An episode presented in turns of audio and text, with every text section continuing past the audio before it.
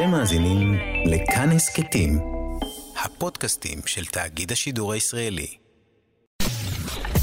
אתן מאזינות ואתם מאזינים לכאן הסכתים. כאן הסכתים, הפודקאסטים של תאגיד השידור הישראלי. פופ-אפ עם אלעד בר-נוי.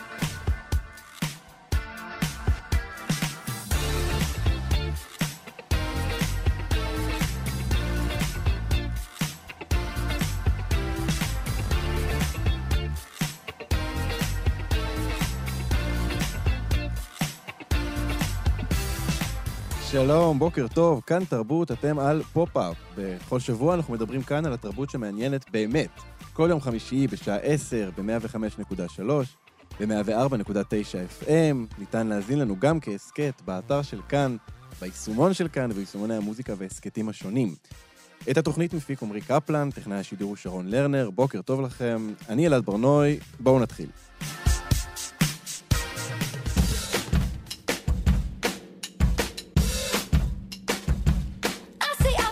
היום אנחנו ממשיכים בפרויקט המיוחד שלנו, חלק שני מתוך שניים, איך הפסקתי לפחד ולמדתי לאהוב את טיילור סוויפט, אה, לרגל צאת אלבומה העשירי ושובר השיאים של סוויפט Midnights. בשבוע שעבר התחלתי לעשות כאן חשבון נפש בשידור חי. ניסינו להבין מה יש בה בטיילור סוויפט שמפלג את הקהל באופן כל כך, כל כך חד. דיברנו גם על מלחמות הצדק של סוויפט בתעשיית המוזיקה ועל הדרכים השונות לשנות דעה. היום בתוכנית נדבר הרבה על הכתיבה של טיילור סוויפט, על סוויפט המשוררת, על הגישה יוצאת הדופן שלה לכתיבה והקשר של זה לסילביה פלאט.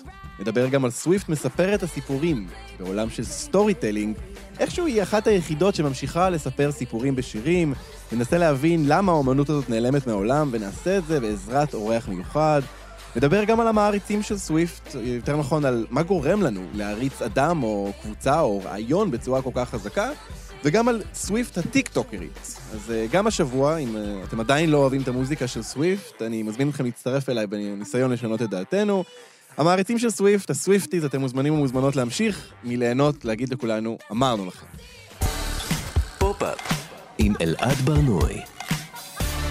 לא פחות משהיא זמרת, טיילור סוויפט היא פזמונאית, והיא לוקחת את התפקיד הזה מאוד ברצינות. אם תחפשו בגוגל את המילים של כמעט כל שיר של טיילור סוויפט, תראו שמדובר בטקסטים ארוכים במיוחד, וזה עניין שבמגמת עלייה. ב-2006, בתחילת הקריירה שלה, ממוצע ספירת המילים בשירים שלה היה בערך 290 מילה בשיר. היום מדובר על ממוצע של כ-475 מילים, עלייה של כ-70 אחוז במספר המילים. אמ, אם אה, תסתכלו, תנתחו את הטקסטים שלה, אתם תראו שהמילים הנפוצות ביותר בשירים של טיילור סוויפט הם don't, no, like, just, baby, got, time, cause. אין לזה פירוש אם אתם תגידו את זה ברצף, זה, זה לא איזה קוד, אבל אלה המילים שהיא משתמשת בהם הכי הרבה. עכשיו, לקראת צאת אלבומה העשירי, סוויפט חשפה שיש לה שלושה סוגי כתיבה, שלושה סוגי עטים, אה, אם נשתמש במילים שלה. שלוש קטגוריות בכתיבה שלה. הקטגוריה הראשונה היא Fountain Pen Lyrics, שירי עת נובע, שאלה שירים עם סיפור אישי, שהיא מספרת כמו סיפור שאנחנו מספרים בסגנון מודרני היום. הקטגוריה השנייה הם שירי עת נוצה, Quill Pen Lyrics, שירים שהם כאילו נכתבו פעם, כמו ספרות של המאה ה-18, ה-19, שירים שתדמיינו כותבת עם כסת ודיו שיושבת וכותבת שירים. והקטגוריה השלישית הם שירי את ג'ל נצנצים, גליטר ג'ל פן ליריקס, שאלה שירים שלא לוקחים את עצמם ברצינות, שירים כיפים, מצחיקים, אה, שירים אה, מרימים, נאמר. אה, ואיתנו, כדי לדבר על טיילור סוויפט הפזמונאית, אשת הספרות המשוררת והפרפורמרית נועם פרטום. שלום נועם. היי אוש. נועם, מה נשמע? בסדר גמור. כן. מה את חושבת על הקטגוריזציה הזאת של טיילור סוויפט? זה מאוד יוצא דופן, השקיפות הזאת בנוגע לכתיבה. זה נכון, אין ספק שזה, זה, כשקצת דיברנו על זה, אז אמרתי לך שהקטגוריזציה הזאת היא, היא פשוט אה, מוכיחה דבר מובהק אחד, שהיא אה, ילדה חרשנית בלב, וזה, וזה זה נראה לי לגמרי says it all, כאילו, אין ספק שזה, שזה נורא מוזר, אבל גם צ'ארמינג, כאילו, את, אותי זה שווה, כי זה... כי, כי הלוואי שאנשים היו יותר חרשנים לגבי מה שהם passionate about.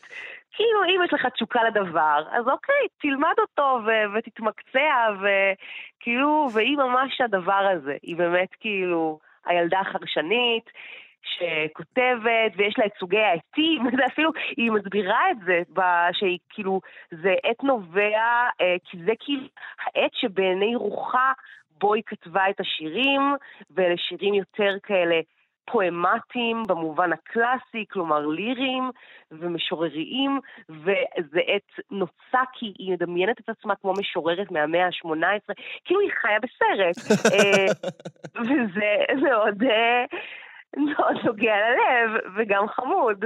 אם את, אה, אם את מזכירה כבר את השיחה שלנו, אז אני, אני אגיד שאת השווית את טיילור סוויפט לסילביה פלאט. נכון. אמ, שזו השוואה מאוד מעניינת בעיניי. מה עומד מאחורי זה? מה הקשר בינה לבין סילביה פלאט? מה ש, שבאמת עומד מבחינתי זה באמת ה... הדבר הזה בסילביה שהיה... סילביה הייתה באמת מאוד מאוד רצינית. אה, כאילו היה בה משהו נורא נורא חמור, ו... והיא תפסה כתיבה וכתיבת שירה כמשהו שאת עובדת בו, ואת uh, מתמקצעת בו, ואת... Uh, והייתה נורא רצינית, ואני באמת בתור נערה בת 17 שקראה בשקיקה את היומנים שלה יותר מפעם אחת, זה דבר שגרם uh, לי להשתאות אין קץ, ו... ו- השראה והערצה וקנאה. וזה, וזה נורא הזכיר לי משהו באמת בקטגוריזציה הזאת, בחלוקה הזאת של... כי סילביה פלאט, אתה קורא את היומנים שלה, והם כולם מלאים בטיוטות של שירים. היא mm. גילתה את הצורה וילנל, ואז היא כותבת, והיא בתוך כדי לומדת באוניברסיטה, והיא לומדת איזה שיעור גיאוגרפיה, וזה מתחבר לה עם כל מיני תובנות שלה על uh, העולם המודרני, כאילו, של שנות ה-60 ושל כל מיני דברים. אז היא כותבת שיר שמשלב גיאוגרפיה, והוא בצורה של וילנל, והיא כזה לא מרוצה ממנו, והיא עורכת אותו ביומנים, ואז יש עוד גרסה ועוד גרסה. זאת אומרת, יש שם איזה נפש שהיא מאוד אה, מחמירה עם עצמה, לא מתפשרת ומאוד וורקוהוליקית כמעט, mm. כאילו בנוגע לכתיבה. את יודעת, זה, אתה... זה, זה מעניין כי אה, יש משהו ב, בתפיסה של, אה, בטח של שירה, אבל אפילו, אני חושב, גם פזמונאות, בתור איזה משהו כזה שכמעט בוקע מהלב, איזה מין משהו כזה שהוא לא... אתה לא מדמיין את כל השיוף הזה, ואת כל העבודה הזו, ואת כל החרשנות הזו, כמו שאת קראת לזה. אמ, ופתאום אנחנו רואים, אה, אה, את יודעת, מישהי שאומרת על עצמה, אני יושבת וכותבת, ויש לי שלושה סגנונות, והשירים האלה אני כותבת ככה, ואני נמצאת במוד הזה, ואת השירים האלה... כלומר, משהו במנגנון של העבודה נחשף, והוא פחות רומנטי אולי ממה שהיינו מדמיינים אותו. לגמרי. כן, נכון, הוא פחות רומנטי, אבל... אה, אבל בתוך זה היא גם כאילו נופחת בזה המון רומנטיקה, כן? כאילו, יש לה, היא כזה, והיא נורא קיוטי, והיא נורא כזה, היא ילדה חרשנית, שיש לה את העט נצנצים, ויש לה את העט אה, נובע, ויש לה, והיא כאילו, כן, וזה, וזה נכון, וזה באמת מין, במובן הזה היא דווקא כאילו, אם היא כאילו באיזושהי רמה, הסילביה פלאט של דורה, נגיד, או של זמננו, והופכת את זה למשהו סטארי ו- ו- ומגניב בטירוף, כאילו, ומצליח לאין שיעור בימי חייה, אבל למוזיקת פופ, אז מצד שני, היא כאילו גם לא בתקופתה אה, באיזשהו אופן במין אה, השתדלות הזאת, ובהשקעה הזאת, ובזה שזה לא פשוט כאילו... ככה, as it is. אה, כלומר, שאנחנו רואים את המאמץ, אנחנו רואים את, ה, את הניסיון. לגמרי. אנחנו, כן, זה, זה כאילו מאוד לא מגניב, הדבר הזה. אבל, אה, נכון. אבל, אבל הנה, כלומר, זה קונה את האהבה, זה מצליח מאוד. יש בזה, יש בחוסר המגניבות הזאת, ואפילו במאמץ הזה, יש איזו כנות מסוימת. אמ, אה, נועם, אני רוצה רגע שנשמע, אה, הכנתי מחרוזת קטנה עם קטעים משירים של טיילור סיפט, אני רוצה שנשמע את זה רגע. אוקיי, יאללה, בוא נאזין.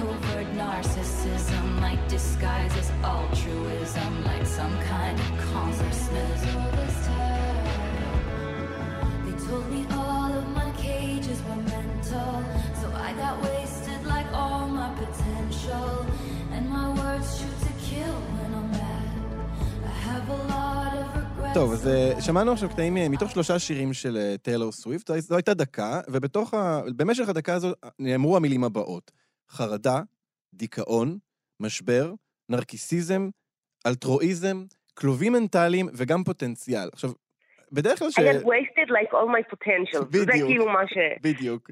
נשאר איתי. עכשיו, את יודעת, בדרך כלל כשאנחנו מדברים על, על כתיבה, אז זה- זה ידוע שאמורים אה, אה, to show ו-not to tell, כלומר, להראות ולא לומר, לא להגיד, נכון. אה, אני חש דיכאון, אלא להמחיש איך נראה הדיכאון. ופתאום אנחנו רואים והיא מלרלרת את עצמה לדעת, וכאילו, פלה, פקה, פקה, פקה, פקה, פקה, כאילו, וואו. יש משהו מאוד מעניין בזה שהיא מכניסה מונחים ממש פסיכולוגיסטיים, מונחים מדעיים, אפשר לומר, קליניים, לתוך השירים שלה. נכון.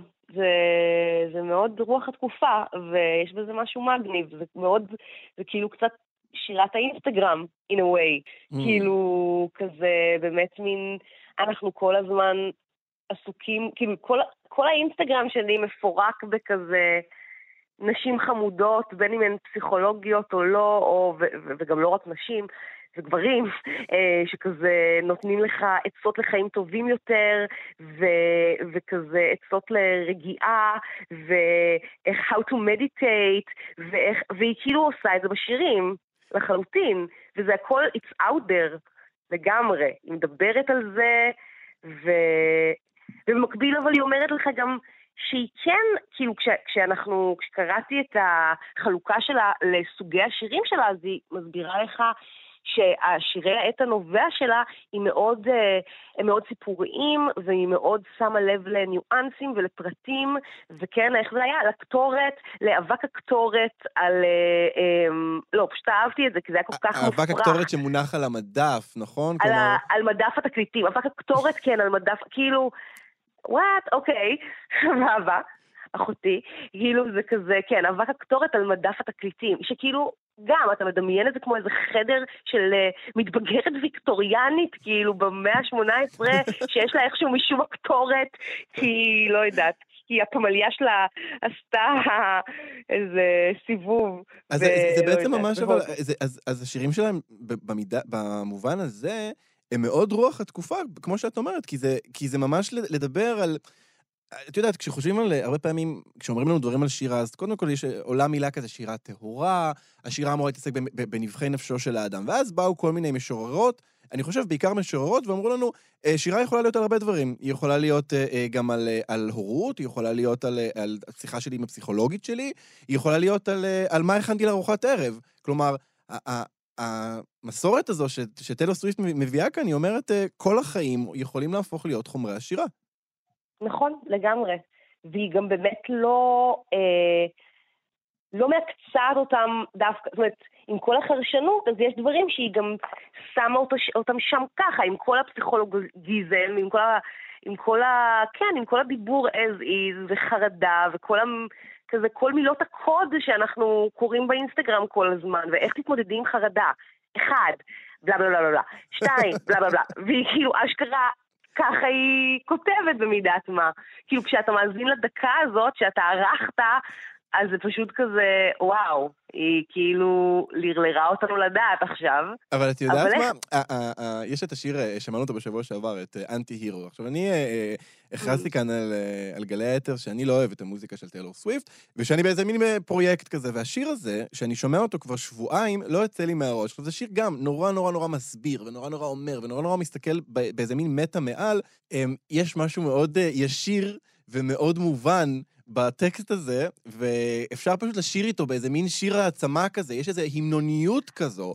ש... לא, היא המלכה של שירי העצמה. אני, כאילו, שוב, באמת shake it off בעיניי זה... הוא השיר הדגל, כאילו, והיא באמת, היא באמת אמרה את זה לפני כל הנשים החמודות מהאינסטגרם, כאילו, של פשוט כאילו, יאללה, ת, ת, תנקי את הצווארון ו, ותרימי ראש ו, ותעופי על עצמך. היא כאילו, היא מאוד חזקה ב, בלהרים ולהעצים, ו, וזה נראה לי זה כזה בא מתוכה. זה, זה בא, היא כאילו, אני מרגישה שהיא כמעט, היא מהממציאות של הדבר הזה. אה, והיא עשתה את זה באמת בכרוז הכי אפקטיבי בעולם, שזה שירי פופ. ואתה אומר, וואלה, כך היא חיה, האישה הזאת, והיא חטפה אותה מכל הכיוונים, והיא נקטעה.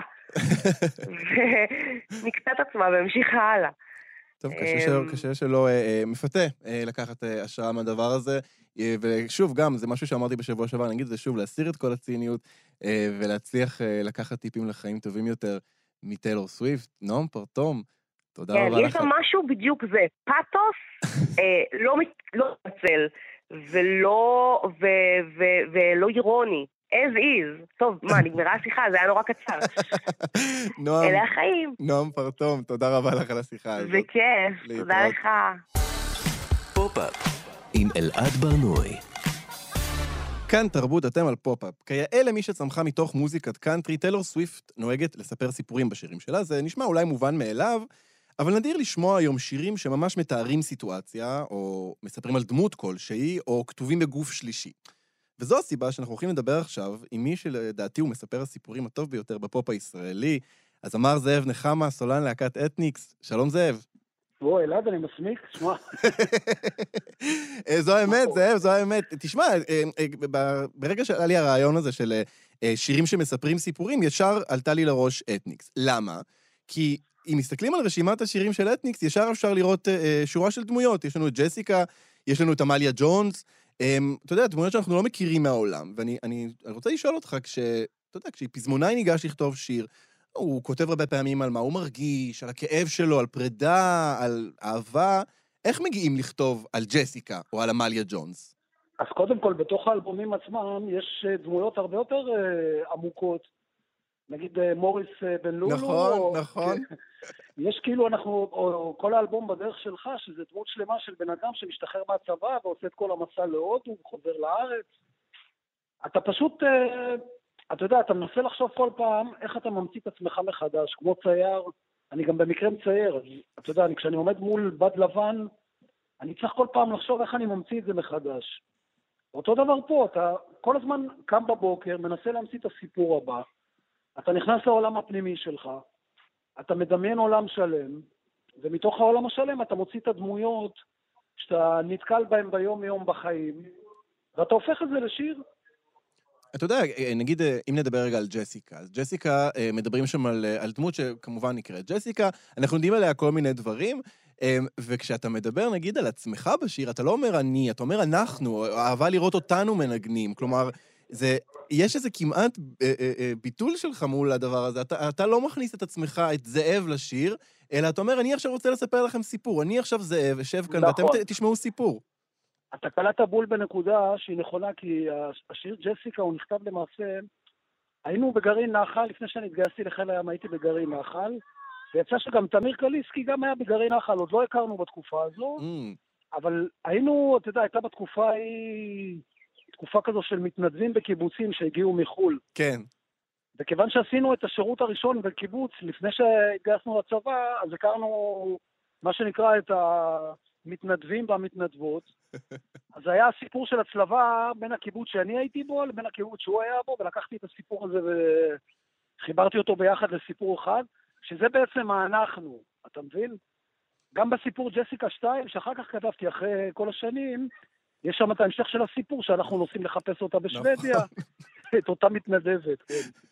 אה, אז אתה יודע, אם אה, מסתכלים נגיד על אה, מוזיקת פופ, אני מדבר על מוזיקה המקומית, אז קשה למצוא היום הרבה אה, סיפורים, הרבה דמויות. חשבתי, אה, לפני התוכנית, חשבתי על, על ג'וני, שזו דוגמה טובה של אה, בר צברי, למישהו שהוא אה, אה, מספר על איזה בחור, ואז הוא משווה את עצמו אה, לבחור הזה. הוא אומר, אני לא כמו ג'וני. אבל היום מאוד מאוד נדיר אה, לשמוע שיר שהוא סיפור מההתחלה ועד הסוף. רוב השירים היום זה, זה מין שיחה כזו של מישהי או מישהו למישהו או מישהי אחרת. כלומר, אני אוהבת אותך, אני כועסת עליך, אה, לך לישון. אלה, אלה, אלה, אני קורא לזה, אלה, אלה הפשוטים, הטיקטוקים, אני קורא לזה היום טיקטוקים, Mm, שאני לא יודע, אני לא חושב, אני לא חושב שהם ישרדו את מבחן הזמן, גם לא אחרי חצי שנה. אמ, כאילו דברים שהפתיל שלהם הוא כל כך קצר ואין בהם תוכן, הם לא... כמה, כמה אתה יכול לשמוע, את אוהבת אותי, אני אוהב אותך. אתה צריך גם תוכן. אבל כן יש, מה, בצעירים יש היום למשל אה, להקות כמו Full Trunk או ג'ימבו ג'יי, כן. דברים שיש שם סיפור, אתה יודע. אתה יש יודע- סיפור מאחורי, או נגיד אה, עדן חסון, שהוא כותב אה, דברים הרבה יותר צעירים, גם כן, אתה יודע, אתה, יש סיפור בתוך העלילה, גם בתוך אני ואת, גם בתוך האהבה. אתה חושב שכשמישהו אה, ישיר שיר שהוא סיפור, בשביל שהוא יצטרך לכתוב סיפור, הוא צריך איזושהי מידה של אה, אה, צניעות נקרא לזה, או אפילו אה, לבטל את עצמו לאיזה רגע מול הטקסט כדי להצליח לספר סיפור על דמות כמו עמליה ג'ונס? ברור איזה שאלה, גם כשאתה כותב אה, ספר, אה, סופר. אתה, אתה המספר, אתה בעצם לוקח, אתה יודע, יש את עולם המיקרו ועולם המקרו. אז אתה מתייחס למיקרו, המיקרו זה השיר והסיפור, ואתה המקרו, אתה זה שעומד למעלה ומסתכל על הכל ובוחן את כל, ה, את כל הסיפור ויודע איך לספר אותו. אתה בוחן את הדמויות, אתה בוחן את ה... בוחן את, ה, את כל העלילה, אתה יודע, אתה רואה את הצבעים, אפילו צבעים. נגיד שיר כמו מסאלה, ראיתי את השמיים, ראיתי את המדבר, ראיתי את האש. אתה מדבר על קיטרוני אתה מסאלה? כאילו נכנס לעול, לעולם שממנו אתה מספר את כל הסיפור, הבנת? אז אתה יודע, אז אתה- אתה הזכרת את טיק טוק, ואני חושב על זה שהיום הרבה פעמים הזמרים או, או המבצעים, הם לא מספרים כל כך, הם, הם כאילו הסיפור, במידה מסוימת. כן, אתה יודע, אבל אני אומר עוד פעם, אומנות, אני תמיד אומר שהאומן, עיקר האו- האומנות של האומן היא להביא קהל. אתה יודע, הרי מה זה אומנות? אתה יכול לש- לשבת לעשות אומנות בבית ולא קורה כלום. אף אחד לא מכיר את האומנות שלך. אם אתה צייר, אם אתה פסל, או אם אתה מוזיקאי שלא מביא קהל. אז אתה אומן בעיני עצמך. אני תמיד טוען שהאומן בעיני עצמו, האומנות האמיתית היא להביא את הקהל. ברגע שאתה מביא קהל, בכל תחום שהוא, גם אם אני אוהב אותו וגם אם לא, אם לא, אני מכבד את התוצאה, אתה יודע. כן. אז היום אנחנו בעצם רואים, אה, אה, אתה יודע, אולי במידה מסוימת זה, זה מספר לנו משהו. אם, אה, אם השירים האלה, שאין אין בהם סיפור באמת, אין בהם עלילה... הטיקטוק. כן. אומנות הט- זה הולך די חזק, זאב, מביא המון כן, המון כן. קהל. לא, זה נקרא, זה נקרא אומנות הקצר. אתה יודע מה זה נקרא אומנות הקצר? אני הבנתי, אני הבנתי את מהות הטיקטוק, כי בחצי שנה האחרונה התמקדתי בכל, ה, בכל המדיה הזו, בכל הז'אנר של ה... לקצר, מה שנקרא. Mm. שמע, יש בזה סוג של אומנות. כלומר, להצליח לספר משהו ב-15, ב- ב-30 ב- שניות, כן, ב-40 זה שניות? משהו די מטומטם, אבל זה כל העידן הוא כזה, כל, ה... כל מה שקשור, אתה יודע, כל מה שקשור בעולם הזה מהרגע שהתחילו כל הרשתות החברתיות וכל המהפכה של האינטרנט וכל מיני אפליקציות, אז העולם נהיה די מטומטם. אמ, אבל אתה- יודע, אני, אבל אה, נגיד השירים, אה, בואו שוב נרים קצת ללהקת אתניקס, הלהקה הישראלית האהובה עליי. אמ, תודה, אם תודה. אנחנו אה, שומעים את השירים האלה היום, הם עדיין מאוד מאוד פרש, הם נשמעים טוב, ואתה לא מרגיש שאתה רוצה שהשיר ייגמר, אתה לא מרגיש, וואו, הוא חופר, אתה מרגיש, וואו, מספרים לי פה סיפור. כלומר, לדבר הזה עדיין יש מקום גם בזירת הפופ המקומית העכשווית. אז זה מה שאני אומר, היום אנחנו יודעים שמה שעשי, אתה יודע, היום אני יכול להרשות לעצמי לדעת, מה שנקרא להתרווח ולהבין שמה שעשינו, עשינו נכון ועשינו טוב. אבל גם היום, ואתה יודע, כשאתה מדבר על הצעירים, גם בעולם התוכן של הצעירים, יש לך חבר'ה צעירים שעושים את זה טוב. אתה יודע, יש דברים, יש דברים שצומחים מתוך uh, הרשת, שהם גם טובים, נגיד, uh, יש את הלהקה הזו, סיגרט אפטר סקס, כן. שהם צמחו בכלל מהרשת, הם תופעת רשת uh, מוחלטת, כן? להקה הכי לא כריזמטית והכי... אבל הם צמחו מתוך התופעה הזו שנקראת רשת, וזו דווקא תופעה טובה. יש מקומות שאתה יודע, יכול להיות שקודם זה לא היה בא לידי ביטוי, ודרך הרשת זה כן בא לידי ביטוי. אמ, אבל עוד פעם, אה, כמו שבכל דבר טוב יש דבר רע, אז יש גם המון junk.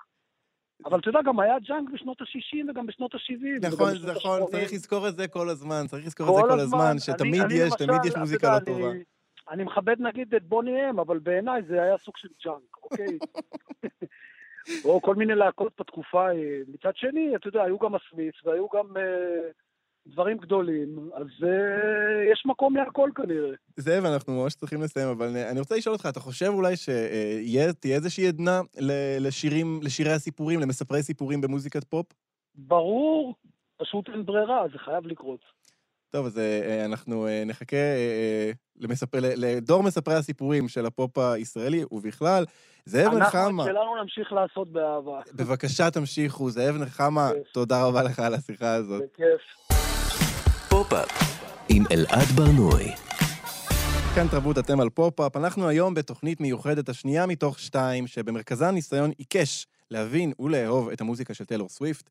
אבל לצד מי שנאבקים כדי להצליח אה, לאהוב אותה, יש קבוצה עצומה של מעריצים ומעריצות, הסוויפטיז, אה, שמרוב אהבה, בשבוע שעבר הם הקריסו את אתר טיקט מאסטר, האתר שמוכר את הכרטיסים לטור ההופעות של סוויפט. אגב, הקריסה הזאת הובילה את הסנאט האמריקאי לקבוע שימוע בעניין טיקט מאסטר בעקבות אישומים על מונופול בשוק. כל זה בזכות המעריצים והמעריצות של טיילור סוויפט. אבל מה גורם לאנשים להעריץ ככה? ומה זו בכלל הערצה? אנחנו נדבר עכשיו על מנגנון הפסיכול... המנגנון הפסיכולוגי שמאחורי ההערצה, ואנחנו נעשה את זה עם הפסיכיאטר דוקטור צבי פישל, יושב ראש המועצה הלאומית לבריאות הנפש. שלום צבי.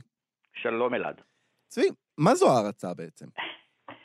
טוב, תראה, אתה תיארת איזושהי תופעה שהיא מעבר להערצה. התופעה שאתה מתאר היא הופכת להיות איזשהו סוג של... אה, זאת דרך ההתנהגות הפופולרית בקרב אנשים בגילאים כאלה וכאלה, במקומות כאלה וכאלה, זה לקחת בעצם לקיצוניות או לאיזושהי החצנה של התהליך של ההערצה. Mm. אבל אפשר להסתכל על ההערצה בכמה כיוונים. הכיוון האחד הוא קודם כל, אה, חלק מההתפתחות הנורמלית של הנפש, אנחנו צריכים דמות להעריץ אותה. אנחנו צריכים דמות שאנחנו נגיד, אה, אנחנו סומכים עליה, זו דמות שהיא חזקה והיא שומרת עלינו, וזו דמות שאנחנו רוצים להיות כמוה. אבא שלי יש סולם, מגיע לו עד, עד השמיים, ז, ז, ז, זאת בעצם התפיסה של ילד שצריך דמות, אבא, אימא, לא משנה, אה, שהוא יכול להרגיש בטוח איתו, הוא יכול להרגיש שהבן אדם הזה ידאג לכל צרכיו ושבעקבותיו הוא הולך. יש עוד דמות שזה הדמות המשקפת, אבל זה פחות חשוב לנושא הזה. עכשיו, כשאנחנו עושים התפתחות נורמלית, באיזשהו שלב ההערצה הזאת יורדת לאט לאט, ואנחנו מתחילים לראות את התכונות האלה אצלנו.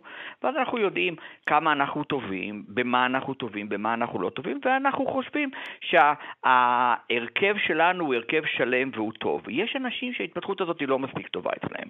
היא לא מספיק טובה, והם תמיד זקוקים להערצה מבחוץ, לגורם שהם יעריצו מבחוץ, ונוצרים יחסי תלות בין מישהו שזקוק למישהו אחר שייקח אותו תחת חסותו, mm. ולעומת זאת, הצד השני זקוק למישהו שיעריץ אותו וכל הזמן יגיד לו כמה הוא חשוב, כמה הוא גדול וכמה, וכמה הוא טוב. זאת זוגי... לא, לא נשמע כמו מערכת יחסים בריאה כל כך, צבי. בדיוק. זאת לא מערכת יחסים בריאה, אבל לצערנו זו מערכת יחסים מאוד שקיימת ופופולרית. אה, אנחנו רואים בזוגיות משהו של שני אנשים שהם שלמים ובשלים ובריאים נפשית, אבל לפעמים זה לא ככה, ולפעמים באמת אחד מוצא בשני את המשלים שלו או את המשלים אה, אה, לצרכים שלו. אפשר להסתכל על זה גם בצורה אחרת, אפשר להסתכל על זה בצורה אבולוציונית בעצם. אנחנו צריכים לזכור ש... האבולוציה של בני האדם היא אבולוציה שבטית ואבולוציה הישרדותית. זאת אומרת, אנחנו צריכים להיות כבני אדם ביחד עם אנשים אחרים. כן. כדי להגן בעצם על השבט. מה זה אומר להיות ביחד עם אנשים אחרים? זה אומר שאחד הוא ראש השבט, והשאר הם, ה, הם הנתינים. כי אי אפשר שכולם יהיו ראש השבט, כי אז בעצם אי אפשר לנהל לנהל שום דבר. ואז האבולוציה משמרת אותנו, אה, בנו בעצם את היכולת להעריץ כדי mm. שניצור מצב של win-win situation. אנחנו כחברה, אנחנו כעם, אנחנו כאזרחים, שמים עלינו מנהיג, ראש ממשלה נגיד, כן. אנחנו מעריצים אותו, אנחנו נותנים לו את ה... הכבוד, את הכסף, את היוקרה, את המנהיגות. בתמורה אנחנו סומכים עליו שהוא שומר עלינו, מגן על זכויותינו, או לוקח את המדינה לכיוונים שאנחנו רוצים שהוא ייקח אותה וכולי. אנחנו סומכים עליו, זה גם אומר שאנחנו צריכים לוותר על איזושהי מידה של ביקורת. אנחנו צריכים אה, אה, אולי אפילו להעלים עין אם אנחנו רוצים לשמר את הדבר הזה. אחרת, אתה יודע, זה, זה, זה סופו של הדבר הזה שהוא יתפוצץ לנו בפנים, כי אף בן אדם הוא לא דמות נערצת כמו שאנחנו חושבים. תמיד, נכון. כולם בסוף מפשלים. אז אנחנו, בשביל להצליח להריץ מישהו לאורך שנים, אנחנו צריכים כאן איזושהי מידה של אה, הדחקה. אנחנו עושים איזשהו סוג של... uh, ברגן, איזה סוג של משא ומתן, על מה אנחנו מוכנים לוותר ועל מה אנחנו לא מוכנים לוותר. האם אני מוכן לוותר על אה, ערכים כאלה או אחרים? האם אני מוכן לוותר על זכויות האזרח? האם אני מוכן לוותר על שלטון החוק? האם אני מוכן, מוכן לוותר על ירושלים כבירת ישראל? לדוגמה כמובן.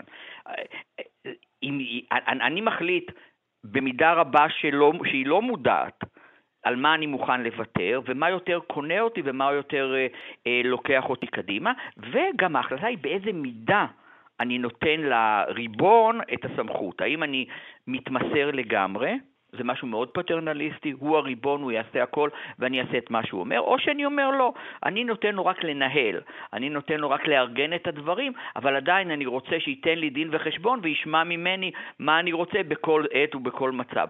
זה בעצם הבדל, הבדל בין אנשים, זה הבדל בין אנשים, זה הבדל בין מפלגות, זה הבדל בין משטרים, זה הבדל בין מדינות אה, אה, וכולי, אבל בבסיס של כל זה, בדיוק הנושא הזה של הערצה, תלות אה, באחר. מה, מה עובר לי בראש? נגיד עכשיו יש מישהו שאני מעריץ, אה, מישהי שאני מעריץ, זמרת, או, או, פסיכ, או אה, פסיכולוג, באתי להגיד, אה, אה, ראש ממשלה אה, שאני מעריץ.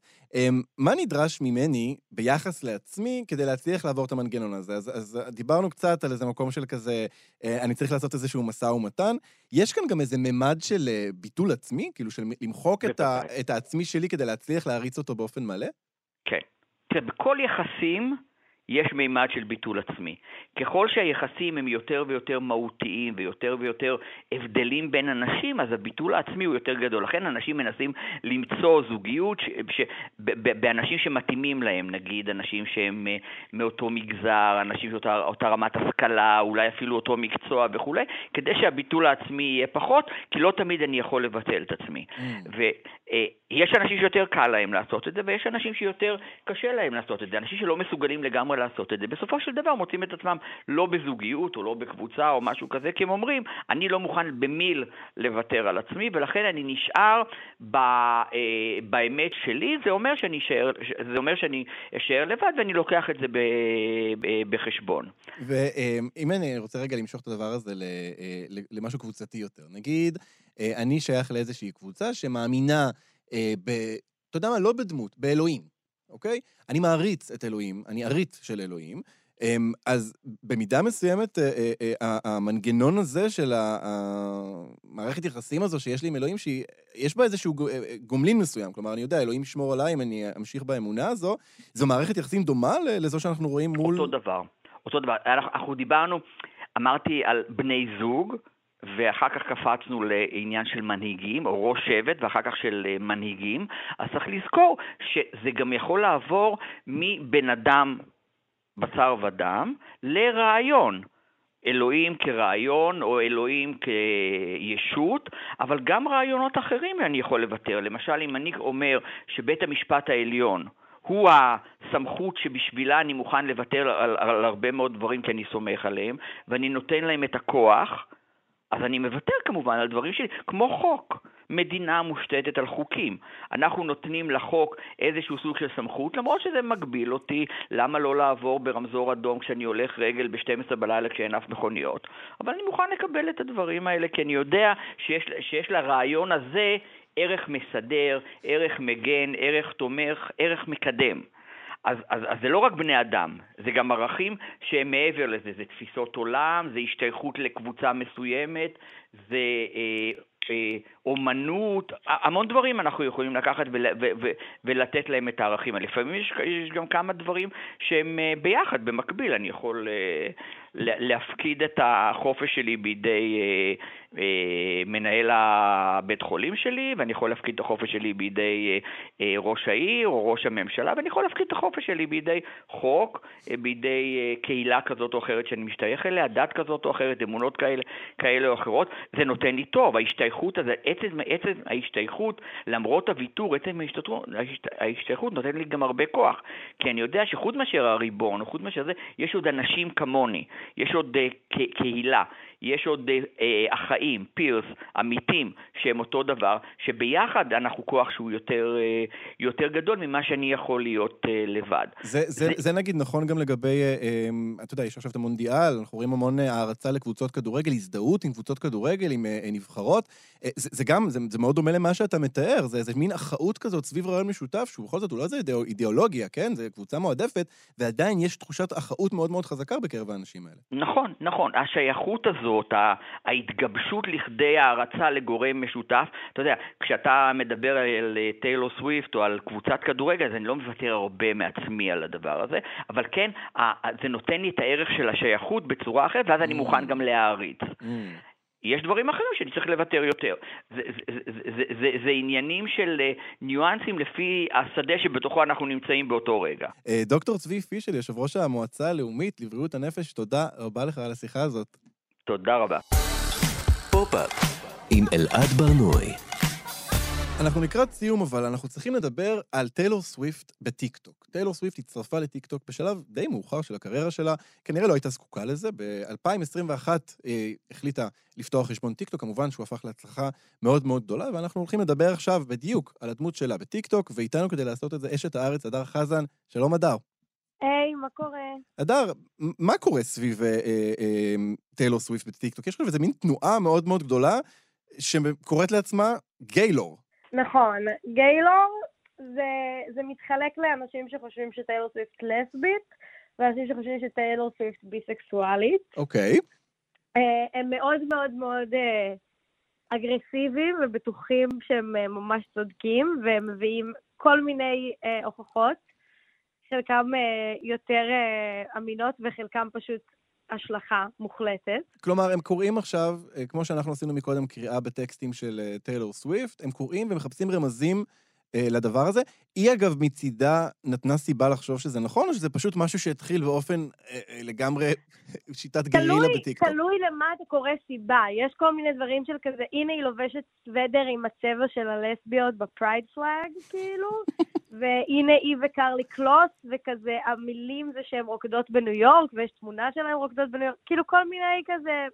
שמע, אפשר, אפשר אה, להאמין לזה. כאילו, אתה רואה מספיק טיקטוקים כאלה, אתה אומר, כן, זה נשמע לי הגיוני, אבל כשהיא הוציאה את האלבום הזה, היא העלתה איזה סרטון, ואמרה כזה, יש כל מיני שמועות ממש אה, מופרכות, וזה לא קשור. את יודעת, אדר, זה, זה מעניין מה שאת אומרת מאוד, כי אה, אנחנו רואים כאן מישהי עם אה, קריירה עצומה, עם המון המון המון שירים, שמדברת על עצמה המון. כלומר, היא, היא מעידה על עצמה המון, והיא כן. מספרת גם, יש שקיפות מאוד גדולה בתהליך שלה, ואיכשהו למשתמשים בטיקטוק זה כאילו לא מספיק. כלומר, אנחנו צריכים ליצוק לעצמנו איזושהי משמעות עצ, עצמית שלנו לדברים שהיא, לדברים שהיא לא אומרת. נכון, אבל אני אגיד לך מה זה, כי המערכת יחסים שלה הנוכחית, שבמשך שש שנים, היא ממש ממש ממש מחוץ לאור הזרקורים. כאילו, היא לקחה איזה משהו מהמעריצים, אממ. מזה שכאילו היא כל הזמן הייתה עם כל מיני בנים, וכתבה עליהם שירים, וכל המערכת יחסים הייתה מאוד public, ופתאום כאילו שש שנים, לא רק שהיא לא עושה tour, כאילו כבר ארבע שנים, היא כאילו גם לא אומרת שום דבר, אנחנו לא יודעים שום דבר על הדוד הזה שהיא יוצאת איתו. אז אני חושבת שזה איזשהו ואקום, למרות שאני חושבת שזה נורא לא PC, כאילו, להניח מיניות של מישהי וכאילו full on לנסות לעשות לה אאוטינג, כאילו, למרות שהן מאמינות שזה מה ש... כן, רוצה. למרות שגם יש, אני חושב, אולי יש הבדל בין אה, אה, אה, לעשות אאוטינג למישהו ובין פשוט לבוא ולהגיד, אתה מעניין אותנו במידה מסוימת, אבל בשלב מסוים אנחנו עוצרים ומפסיקים לשאול אותך מה אתה אומר, ואנחנו פשוט מחליטים מה אתה בשבילנו. כלומר, היום, אם אני נמצא עכשיו בטיקטוק או באינסטגרם או לא משנה מה, אני מסתכל על אנשים אה, מפורסמים ואני יודע עליהם המון דברים, אבל הדבר העיקרי שאני יודע זה שאני מסתכל עליהם, אז אני יכול לשבת ולהחליט שעכשיו טיילור סוויפט היא סיינטולוגית, כי זה מה שהתחשק לי שהיא תהיה, ואני אמצא את כל הסימנים לזה, ואני יכול להחליט שהיא לסבית, כי זה הדבר שאני צריך עכשיו שהיא תהיה בשבילי. כן, אבל אני חושבת שטיילור ספציפית היא גם אה, אמן שנורא מאכיל את זה אצל, ה, אצל המעריצים שלו. כאילו, היא מאוד מדברת בכאילו קודים, והיא עושה כל מיני רמזים לגבי כל מיני דברים. יש עוד, עוד אה, תיאוריה שהיה אלבום שקראו לו קארמה, שכאילו הרי לטיילור סוויפט יש כזה eras, כזה כל מיני תקופות. כן. אז כאילו היה era שהוא קרמה, וכאילו האלבום הזה נגנז, ואז הם כאילו מוצאים לזה כל מיני כל מיני רמזים, כאילו בקליפים שהם הם ממש רמזים לגיטימיים. וגם עכשיו שהיא הוציאה את האלבום, היא אמרה, אני יודעת שאתם יודעים שאני כל הזמן מדברת בחידות, ואני כל הזמן שולחת רמזים, והנה עכשיו אני אעשה לכם סדר, ופשוט אה, אה, הקריאה את הטרק-ליסט, כאילו, כל יום שיר אחר עד שהאלבום יצא. הבנתי. אז כאילו, היא גם, היא גם אה, משחקת את המשחק הזה. כן. אדר, אנחנו ממש לקראת סיום, אבל אני כן רוצה לשאול אותך משהו על, על, על הפמיניזם של, של טיילור סוויפט, כי אה, מאוד מאוד קשה, ברגע שיש בן אדם שיש כל כך הרבה תוכן שנוצר סביבו וגם על ידיו, מאוד קשה להבין מה האג'נדה שלו, אם יש בכלל דבר כזה. ואני חושב שבמובן הזה, אה, של הפמיניזם, טיילור סוויפט היא מאוד מסתורית. אה, מצד אחד, אנחנו מאוד, זה מאוד ברור לנו, כלומר, אפשר להשתמש בה בתור סמל להעצמה נשית ולפמיניזם, ומצד שני, יש לה, יש לה גם שירים שבהם היא עושה משהו אחר לחלוטין. את חושבת שהיא מקבלת על עצמה את התואר הזה של, אה, התואר הזה של סמל פמיניסטי? ברור, היא, מעידה על עצמה המון המון המון שהיא פמיניסטית. השירים שלה שהם היו פחות פמיניסטיים, הם, הם קצת אה, ישנים. כי אני חושבת שבתור כאילו פמיניזם שלישי, כן אפשר להסתכל עליה ולהגיד, כן, סבבה, היא הייתה נורא צעירה והיא עברה כל מיני גלגולים, והיא יודעת עכשיו לא לעשות דברים שהיא אה, פעם כן עשתה. Mm. כאילו, היא בעמדה יחסית קורבנית עם הדבר הזה, והיא כל הזמן כאילו משחקת עם הדבר הזה של מה היה קורה אם הייתי גבר, מה היה קורה אם הייי גבר. כאילו, למרות שהיא האומנית הכי. מצליחה בעולם, אז מה כבר יכול לקרות? כאילו, מה כבר היה יכול לקרות? זה נכון, אבל זה, אני חושבת שזה בעיקר מתייחס לסלאט שיימינג שעשו לה, כאילו, וכל ה... אה, היא כותבת שירים על אה, בנים שהיא יצאה איתם, למרות שכאילו כל הבנים כותבים שירים על נכון, הבנות שהם יצאו איתם, נכון. ואף אחד לא מקבל את זה. אז בסופו של דבר, כן, היא קיבלה הרבה חרא בגלל זה שהיא אישה, והיא כן בתודעה פמיניסטית לגבי עצמה, אבל אה, זה לא שיש בזה איזשהו אה, אקטיביזם מעבר לדבר הזה. כן, מעבר להצלחה עצמה. זה, את יודעת, זה מעניין, אבל כאילו, היא יושבת בראש הפירמידה, כלומר, היא באמת הכי הכי הכי מצליחה בעולם, ועדיין אמ, יש איזה ממד של, ה, של הדברים שלה שנשמע נכון. כאילו מתייחס אל עצמה כ, כאנדרדוג. יש, יש את ה... יש, ראיתי על זה טיק טוק של כזה The Thor Winners, כאילו שאנשים שבגלל שהם התחילו מה, מהפוזיציה הזאת, כאילו, הם, הוא אומר כזה, מתי כבר טיילור סוויפט תאמין שהיא הגיעה? כאילו, Mm. מתי כבר זה יהיה, אוקיי, זה כבר לא... כי כן, אפשר להגיד שבמהלך הקריירה שלה, כאילו, גם הדבר הזה עם קני וגם אה, מוזיקה שלה שלא קיבלה פרסים או לא יודעת מה, אז היא הייתה במקום הזה, אבל כאילו, אתה לא יכול להיות אנדרדוג עד הסוף. כן. אתה לא יכול להמשיך עם זה גם כשאתה נורא נורא מצליח, וזו שאלה מתי, מתי היא, היא תוכל להגיד על עצמה, הנה, למרות שאני אישה, ולמרות שהיה לי מכשולים שאין לא, אין לגברים, הגעתי למקסימום שיכולתי. כן. טוב, ונאחל לטיילור סוויפט אה, שתצליח להגיע לתחושת המיצוי העצמי הזו במהרה. הדר חזן, תודה רבה. לך על השיחה הזאת. וזהו, אנחנו... פופ-אפ עם אלעד ברנועי. וואו, זה היה מעברון מאוד תוקפני. אה, אנחנו הגענו לסוף התוכנית, פופ-אפ וכאן תרבות. את כל השירים מכל התוכניות אפשר למצוא בפלייליסט מתעדכן בספוטיפיי, חפשו שם פופ-אפ. תודה לעמרי קפלן על ההפקה, תודה לטכנאי השידור שרון לרנר, תודה לרחלי גרסלר על כל הייעוץ בענייני טיילור סוויפט. אני אלעד ברנועי, נתראה בשבוע הבא, להתראות. אתם מאזינים לכאן הסכתים, הפודקאסטים של תאגיד השידור הישראלי.